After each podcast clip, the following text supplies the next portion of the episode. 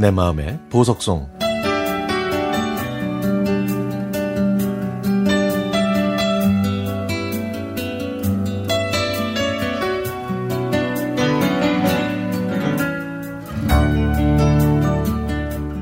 어제 회사에서 퇴근하다가 미용실에서 머리를 자르던 아이가 울고 있는 모습을 봤습니다. 어찌나 서럽게 울던지 안쓰러워서 한참을 쳐다보고 있는데 아이의 엄마로 보이는 사람이 울고 있는 아이 뒤에서 흠칫흠칫 웃고 있었죠. 아, 그 모습을 보니까 옛날 생각이 났습니다. 엄마는 저를 예쁘게 꾸며주시는 걸 좋아하셨습니다. 제가 8살 때 엄마가 제 긴 머리카락을 잘라주겠다고 하시더라고요. 그때 제가 자주 다니던 미용실이 있었는데도 엄마는 그날따라 어렸을 때 동생들 머리카락을 다 잘라줬다고 하시면서 제 머리카락을 예쁘게 잘라주시겠다고 하셨습니다. 저는 어린 마음에 뭐 그런가 보다 하고 허리까지 오는 머리를 풀고 식탁 의자에 앉았죠.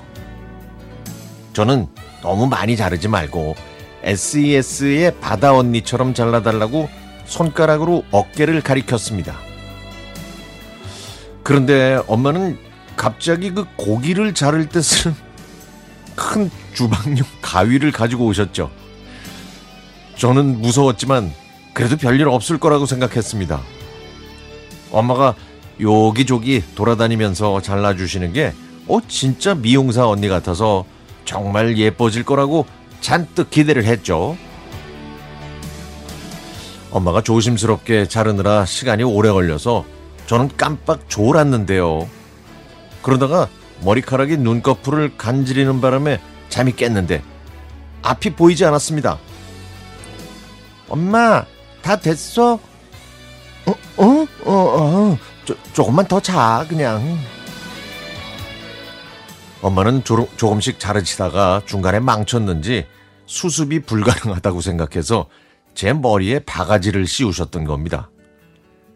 나중에 거울을 보고 저는 아까 그 미용실 안에 있었던 아이처럼 펑펑 울기 시작했죠.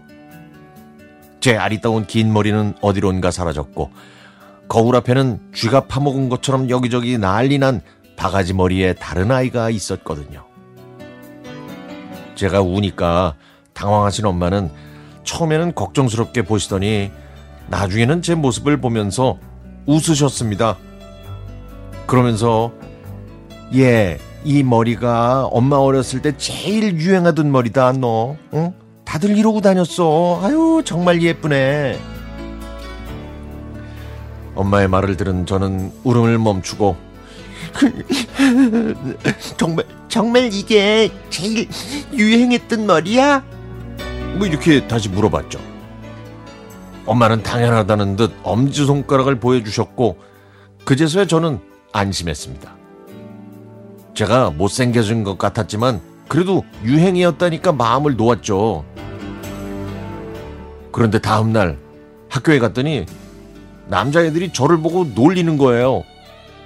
저는 이게 제일 유행하는 머리인데 너네는 모르지? 뭐 이렇게 당당하게 말은 했는데요. 친한 여자애가 너 네 머리 진짜 이상해.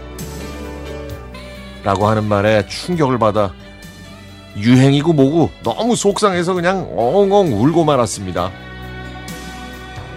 결국 담임 선생님이 엄마를 부르셨고 저는 그날 하루 종일 집에서 울었답니다. 그 후에 엄마는 미안했는지 모자를 몇 개 사오셨어요. 그러나 저는 며칠 동안 엄마와 말도 안 했습니다. 아니, 지금 생각해도 엄마가 좀 너무하신 거 아닌가요?